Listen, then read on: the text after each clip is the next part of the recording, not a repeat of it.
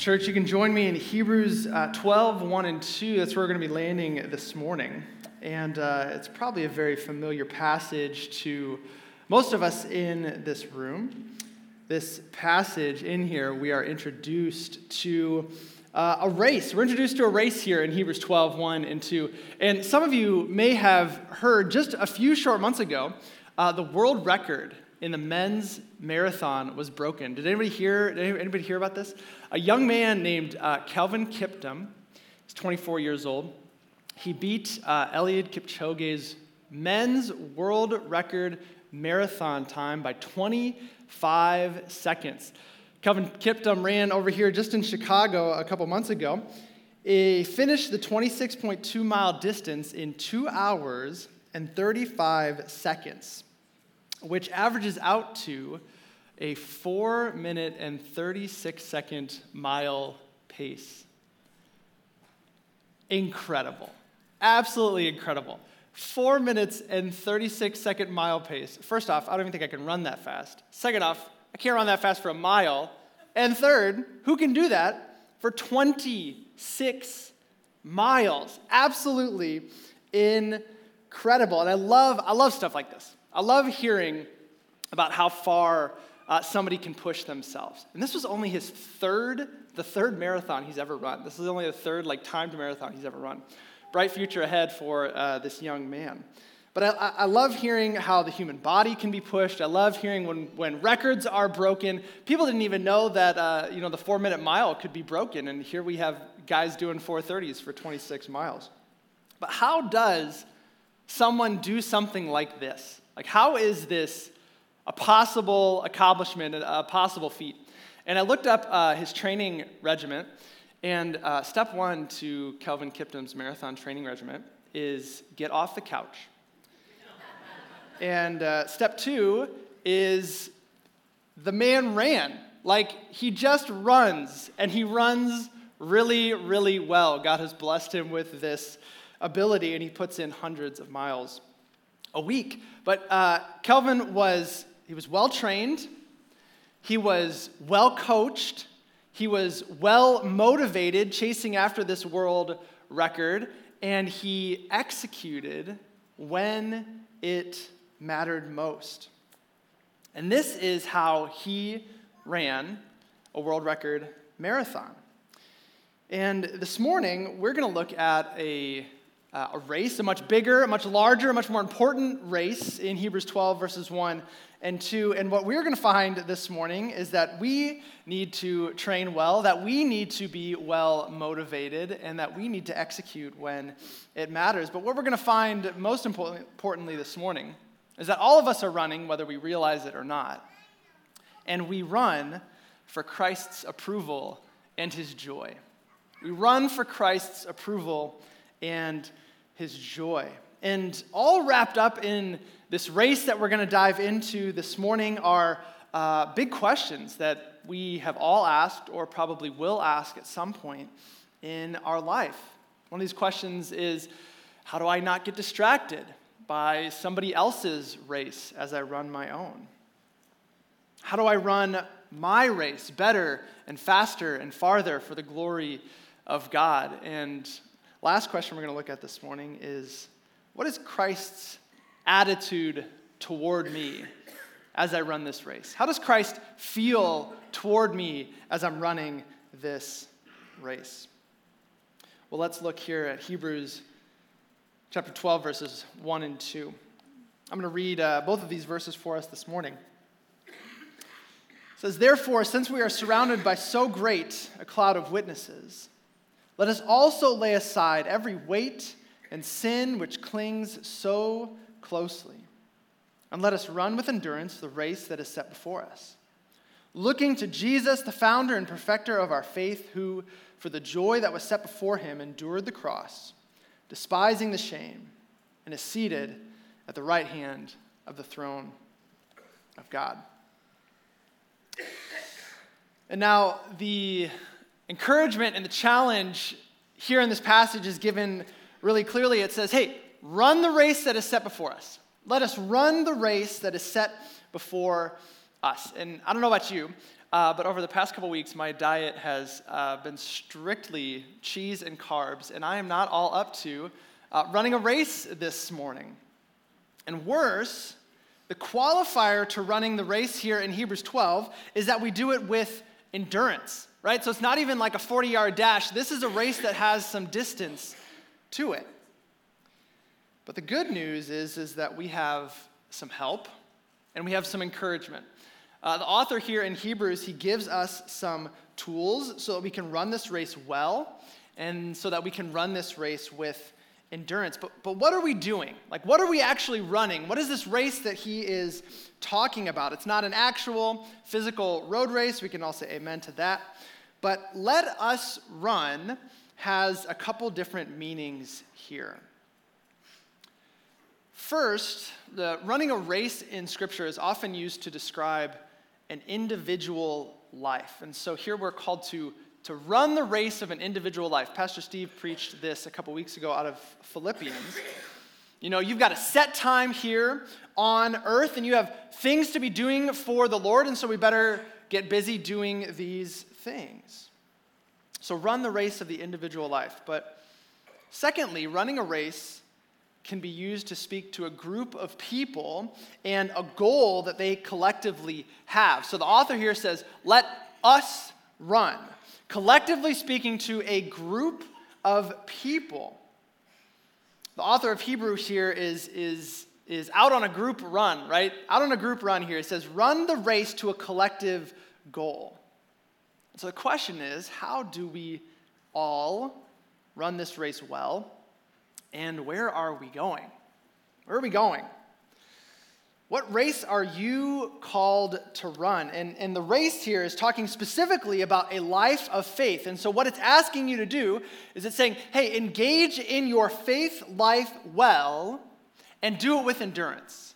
Engage in your faith life well and do it with endurance. Let's, let's think about this individually, and then we'll think about it collectively as well. So, what does it mean that I should live out my faith with endurance? And then what does it mean that we collectively should run as well? We, we see that there are kind of like these concentric circles present here in this passage, in the, the let us run. And the largest circle here, the, the broadest category, is every Christian who has ever existed. Every Christian who has repented of their sin, confessed Jesus Christ as Lord, and this is, this is timeless, right? It is um, Christians past, present, and future.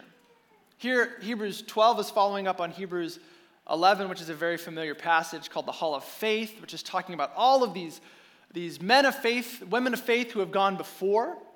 And it is asking you to, to emulate, right? And so we have all of these Christians that have already run a race.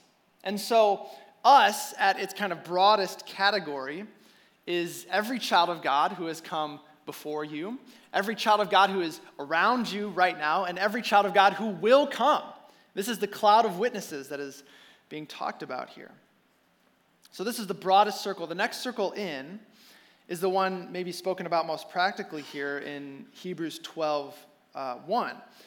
The author and the reader are being lumped together in this moment, right? This, this was a letter to the original readers. It was being read in a room as it circulated to different churches, and the author was saying, hey, let, let's run, you in this room, let's run together towards a collective goal.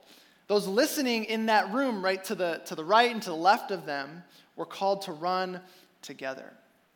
And then we get to the, the smallest circle here of this group. The smallest circle is the individual. And each Christian is responsible to run a race.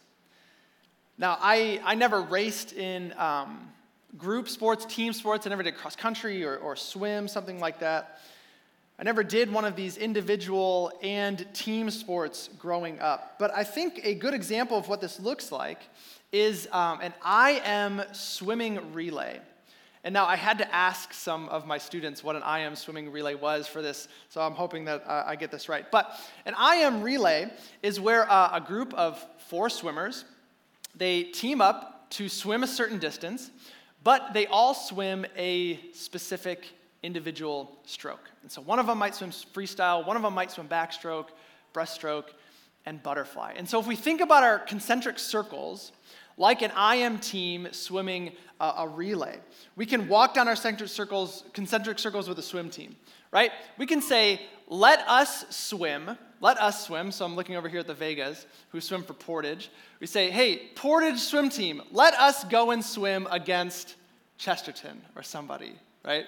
We could say, let us go swim against Chesterton. And then you can walk it down further and you can say, hey, let us swim our IM relay. And you go down even further and you can say, I'm going to swim my individual stroke in this IM relay. And in swimming, the interesting thing about a team, kind of individual team sport, is that you can win and lose as a team, but it is all built on the individual's performance, right? How well the individual is swimming their specific race. And the goal of the individual, the only goal of the individual, as I can understand, across the whole season, is to swim faster, right? It's just to drop time. I'm trying to swim faster across this season. It's to swim better than they did the day before.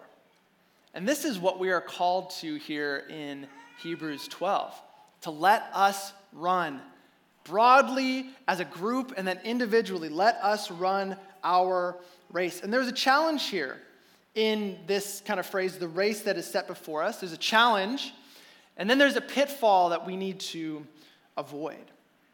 The challenge present here is that each one of us individually has something to do for the kingdom of God. If you were wondering whether or not God has anything for you, right here, yes, He does. You have a race to run. There is something that God wants you to do for His kingdom.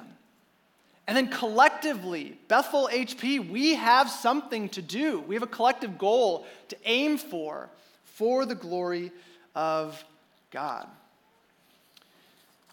Now, the broadest race that maybe each of us are running is the individual, right? If you claim Christ as Lord and Savior, then at the very least, you are called to be faithful to Him day in and day out. This is like the, the broadest race boundaries that you can run is to, is to follow Christ as the individual. But it can get way more specific than that. You know, fathers in the room, all tied into your race is that you are called to lead your children and your wife well. Employees in the room, tied into your race is that you are supposed to witness uh, the person and the work of Jesus Christ in the workplace, that you're supposed to have a good work ethic. Students in the room, all tied into your race, is that you are supposed to uh, uh, study for the glory of God in this moment. And so you can realize as you think about the categories that you fill as an individual, your race can get hyper, super specific, very specific to you. Here's one encouragement for us this morning is that you are responsible for the race that is set before you, not the race that is set before someone else. You are called to run your race, not someone else's.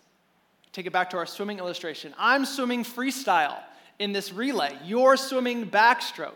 I can't swim backstroke in this relay, we'll get disqualified. And if we individually want to run our race well, and one of the worst things that we can do is get caught up in a culture of comparison. And I want to speak here for a moment about cultures of comparison, the dangers of comparison. And I, I got to connect with a few families in our church over the past couple weeks to ask them about comparison and how it has played a role in their life. And uh, if I had to maybe give a phrase for uh, a summary of the conversations that I have, it would be that comparison touches everything, everywhere, all at once. Comparison is this, this, this broad, ever reaching thing that we deal with day in and day out, right? From careers to family life to parenting, from sports achievements to uh, vacation plans. Comparison is a trap at every turn. And as I got to talk with one of these family members, um, one person said that she does not remember a time when she wasn't comparing herself to other people. She doesn't remember a time when she wasn't comparing herself to others. Comparison that is driven by envy, that is driven by pride, will only cause us to run our race more slowly, less efficiently, because we are looking at the wrong place. Have you ever seen in track or swim one of these competitors that is, that is running and running and running, and they take a moment to turn their head and they look over to the side, they look over to their other competitors, and they maybe lose it right at the last moment? You can imagine somebody running the 400 in, in track. If all they ever did was stare at the person next to them, they would not run very effectively. They would not get very far before they fell. And spiritually, we are called to run our race. And what we're going to see here soon is that our eyes are not fixed on those around us. Our eyes are fixed on the person of Jesus Christ, the founder and the perfecter and sustainer of our faith, of our faith, the one whose opinion truly matters. And so we're called to run our race, run your race, not someone else's. And the author of Hebrew tells us how to do this well. We run with endurance, we run well for the glory of Jesus Christ by being well motivated and setting down weights. Let's continue here. Verse 1 goes on and says, Let us run our race. Let us also lay aside every weight and sin which clings so closely. So, how do we run this race better? The first thing that we do, we run well by putting the weight down. By putting the weight down. What does it look like to lay aside weights and to put down sin? I think these are different categories that the author is speaking to, and there are so many things in life which are good, but may not be helpful to your faith race, right? What might be a weight or an obstacle for one person isn't for another. And there's a discipline that is encouraged here so that you can run the best race possible for the joy of Jesus Christ. And so, questions, right? What is an obstacle in your life to your own spiritual growth? What is hindering you from stepping out in faith? What comfort is clinging and slowing you down?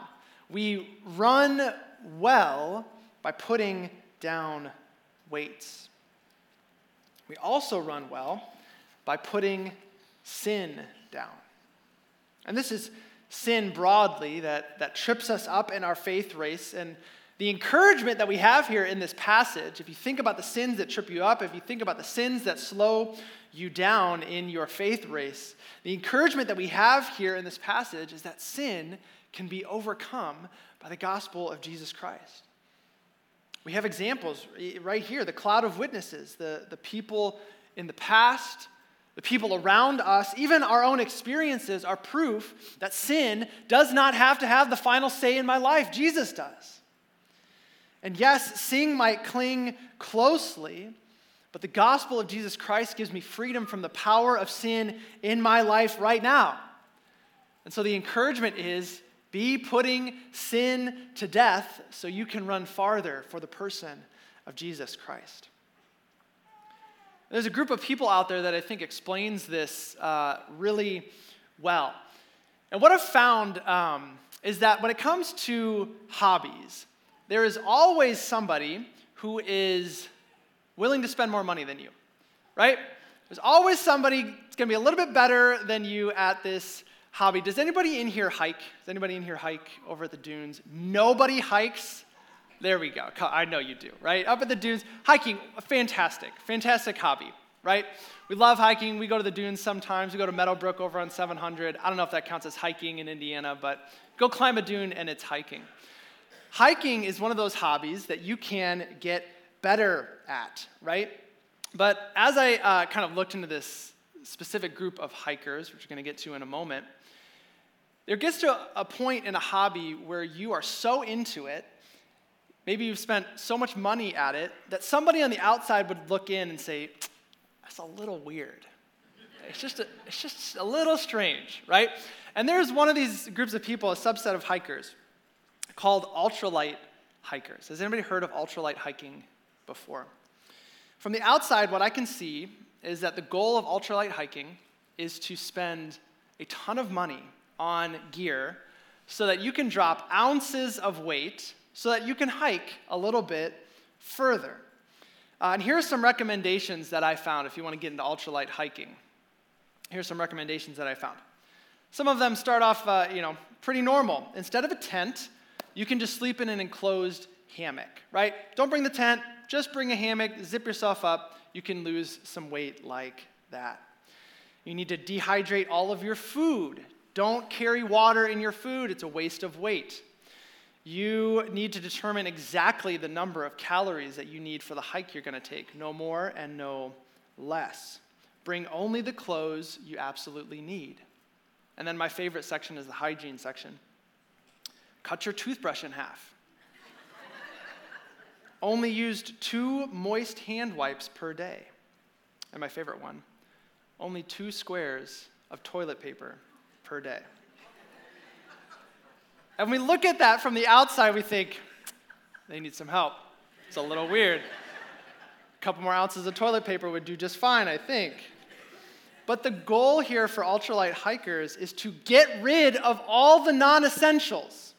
Get rid of all the non essentials so you can hike faster and you can hike farther. And this is the encouragement that we have in laying aside weights and casting off sin. Take stock of your life, and everything should run through the filter. Is this helping or is it harming my spiritual race? What spiritual toothbrush needs cut in half for you this morning? There should be some aspect to your life where a non believer would look in and they'd say, That's a little weird. I don't quite get that one. Yet we are hyper focused on something that they are not. We are hyper focused on running well for the joy of Jesus Christ. But it's not enough to be physically ready to run a race. You also have to be well motivated. So let's look to our motivation here in verse 2. We run our race and we run it with endurance. We cast aside weights and we put off sin. Verse 2 looking to Jesus, the founder and perfecter of our faith. And if we are called to run our race and to run it well, then we have to be well motivated. And what we find here in verse 2 is that Jesus Christ not only is our motivation, but he ran as our motivation. It is incredible what the right motivation can do for you. You've maybe experienced this with uh, your kids. This is the stage of life that I'm in right now. Everyone is slow as snot until you introduce the right motivation, and then everything picks up, right? And uh, it may, speaks to your parenting style, whether the motivation was a carrot or a stick here. But the motivation can encourage. It can encourage kids to move faster. It can encourage them to go farther on the walk down the street, right? And this is what Jesus Christ is for the Christian in our faith race. He is the motivation and he is the motivator. He isn't a distant coach who has never played the sport before, right? In, in sports, there is something different uh, about a coach who you know can compete. I think about Steve Kerr, the coach of the Golden State Warriors, right? He is able to motivate players like Kevin Durant, who used to play, or Stephen Curry, who plays for him. He can motivate them because Steve Kerr played the game. And he played at a high level, right? He had been to the finals. He caught passes from Michael Jordan. The guy knows the game. He can play it and he can motivate other people. And this is what Jesus Christ is for us in our faith race. He is the best player coach who has ever existed, right? Jesus Christ knows what it's like to run the human experience well and to run the human experience with endurance. And so Jesus Christ ran as our motivation, but he also runs as our example.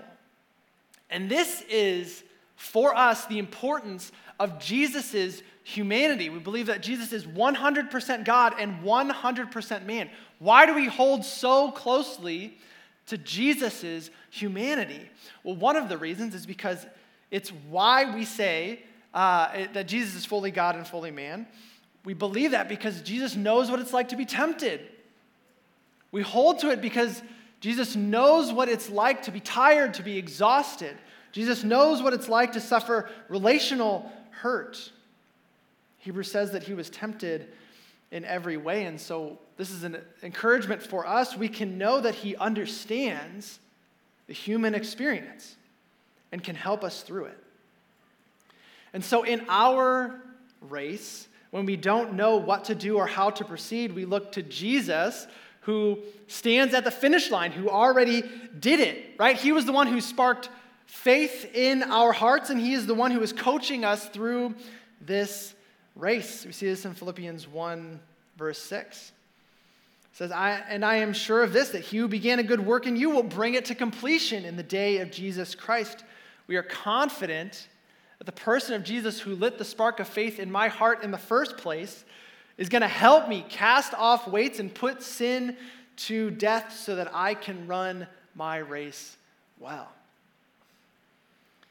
It just takes a focus on the person of Jesus. We look to Jesus, not to others around me. I don't care what other people have to say about the race that I'm running as long as I'm looking to Christ and I'm confident that He approves.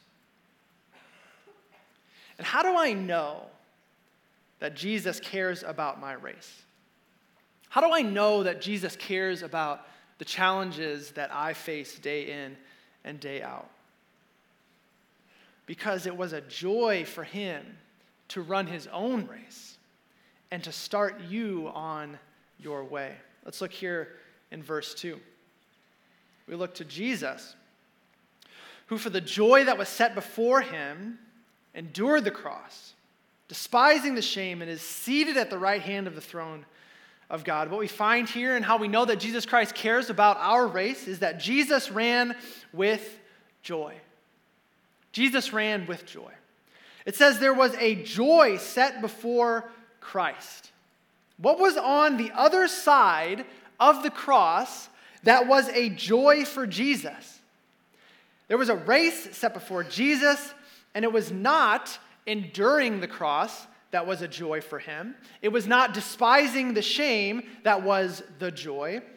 And here in verse 2, it was not even being seated again at the right hand of God that was the joy. So, what is it? Let's look elsewhere in Hebrews to find out what was so joyful an end that Jesus endured the cross. Three places here in Hebrews. Hebrews 1, verse 3, says, After making purification for sins, he, Jesus, sat down at the right hand of the majesty on high. Hebrews 1 8.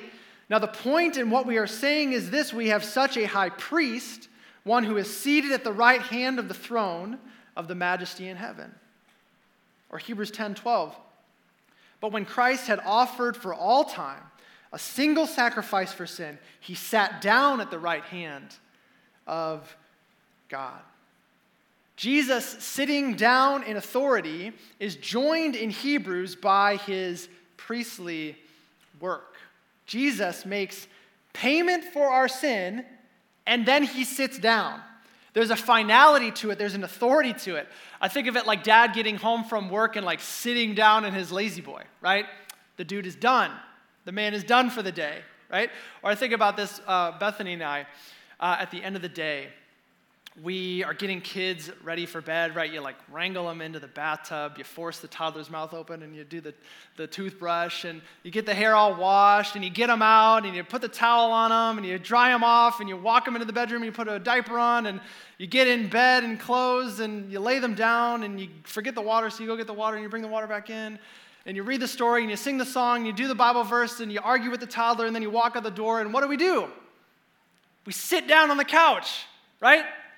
We sit down at the end of the day. Now, Bethany and I, we sit down in exhaustion, right? Jesus Christ sits down in authority, in finality, in power at the right hand of the throne of God. His day and his work are done. Jesus, after his birth and his life and his ministry and his miracles and his teaching and his struggling and his death and his burial, resurrection, his sending of his apostles, after all of this, he sits down in authority and in power. And there was a joy that motivated Jesus through all of these things. And what was the joy that motivated Jesus through all of this? It was his priestly work.